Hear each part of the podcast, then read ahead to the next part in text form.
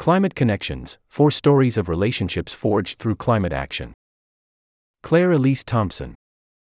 The Spotlight. When Kristy Drutman attended the UN climate negotiations in Poland in 2018, she was struck by how impersonal everything felt. As a climate storyteller, educator, and social media influencer who was featured on our 2022 Grist 50 list, Droopman's work heavily emphasized people and connections. It just felt like people were really disconnected from each other, she said of the conference. She thought the climate movement as a whole could benefit from putting a greater emphasis on relationships. Three years later, she returned to the UN conference and set up a table with a sign Looking for love? Come on a climate speed date. People seemed to like it.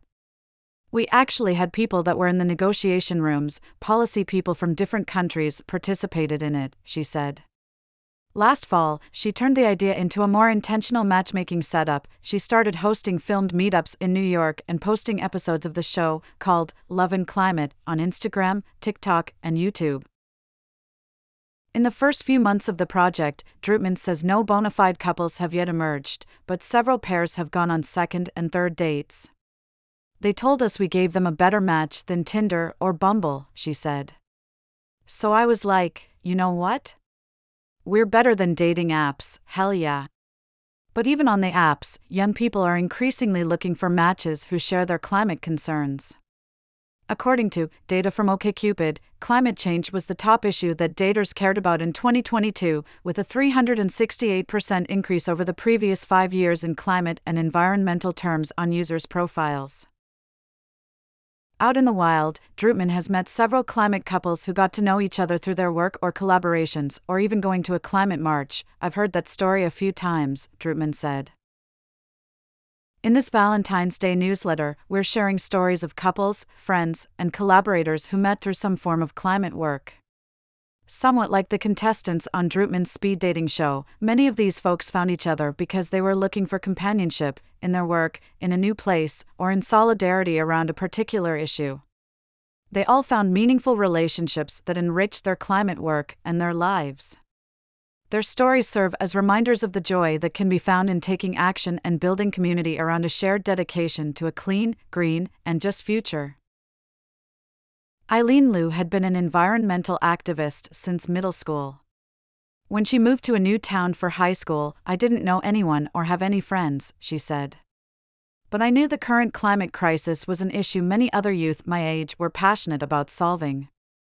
Last January, as a sophomore, she started the Menlo Atherton Reusables Club, a student group focused on policy changes that target plastic waste in San Mateo County, California. Through the reuse community, I have met so many inspiring people and formed the closest friendships, Liu said. The club now has about 20 members, and Liu describes it as one big friend group. But a few connections stand out, including her now best friend, Ella. When I was planning the logistics of the club back in July of 2022, I was acquaintances with Ella, Liu said.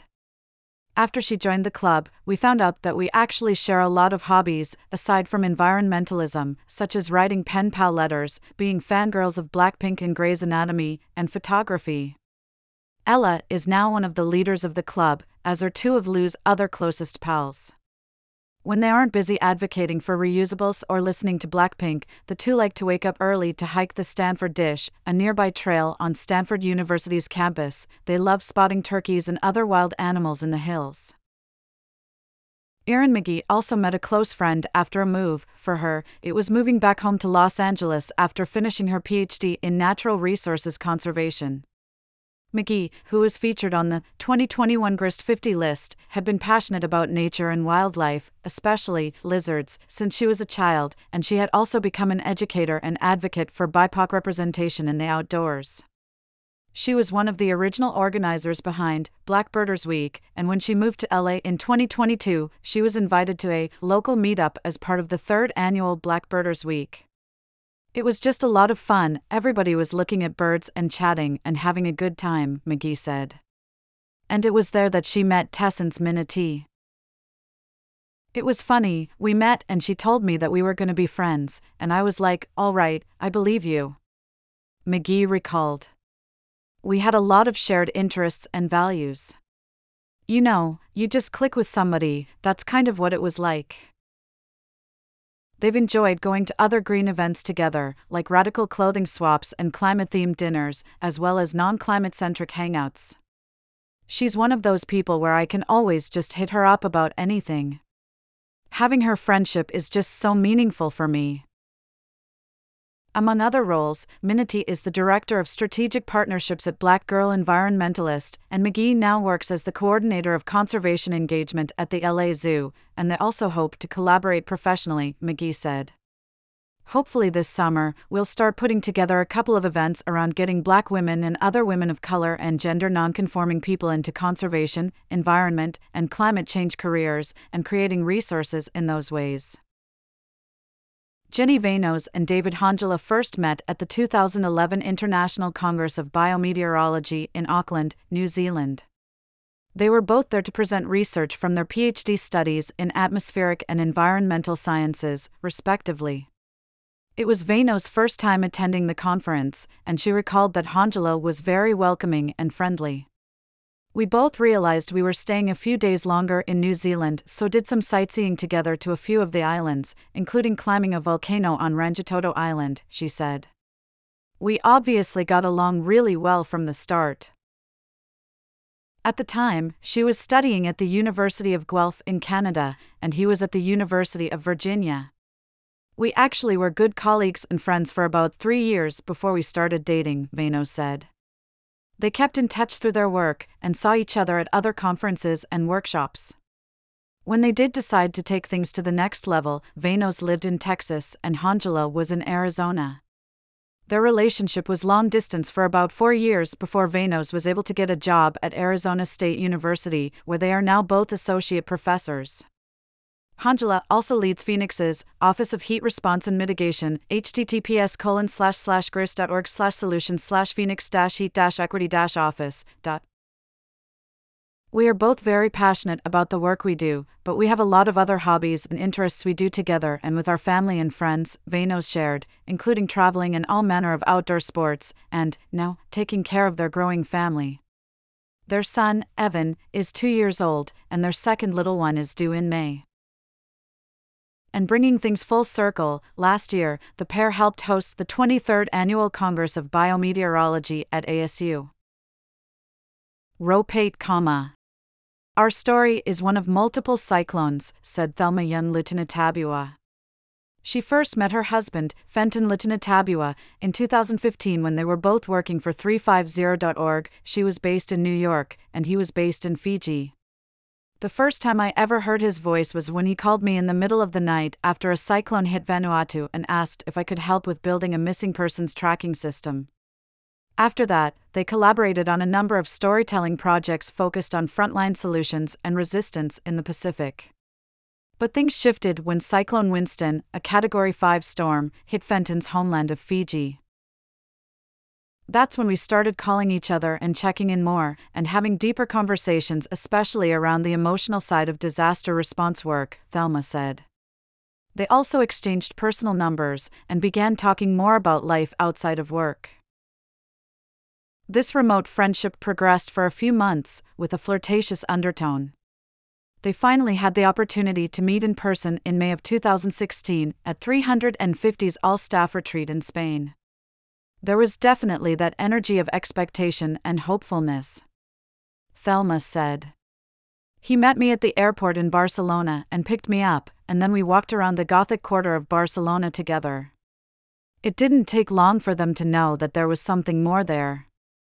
Our final night in Barcelona, we just, like, got pizza and we were talking, and he was like, You should come to Fiji. And later that year, she did. Thelma and Fenton are now happily married. They eloped in the mountains of Fiji during a surprise downpour and are parents to a 14 month old son, Anders. We met through storytelling and we're both still actively doing that, both with our jobs and our own creative practices, Thelma said. And we're both still committed to telling the full truth about climate that it's not just about despair and destruction, but there's so much hope in the process as well. Claire Elise Thompson more exposure. Read. More stories of climate couples who have found love in shared work and passions, Atmos. Read. An essay about why we need more tales of love and romance in climate fiction, Outside Magazine. Read. More about Kristy Drutman's love and climate speed dating show, The Guardian. And watch full episodes of Love and Climate on YouTube, Dollar a Poem, Love in a Time of Climate Change, from the eco poetry collection Habitat Threshold by Craig Santos Perez. A parting shot. For some, climate connections are more than one person, but a whole community. Leo Goldsmith, another Grist 50 honoree, whom we've interviewed and looking forward about his research into climate impacts on queer populations, told us about his experience on the board of Out for Sustainability. Before I joined, I met a couple of the members through a research paper we wrote together on climate related disaster impacts on LGBTQIA communities, Goldsmith said. Being a part of Out4S now has allowed for these relationships, and new ones, to grow. Through our mutual goal of working toward climate justice for LGBTQIA communities, we collaborate as a community to uplift each other and the communities we hope to serve through advocacy, resources, and education. The board is shown here during a gathering in the summer of 2022. Vision. Grist. Spotlight. Ropate comma. Parting shot. Out for sustainability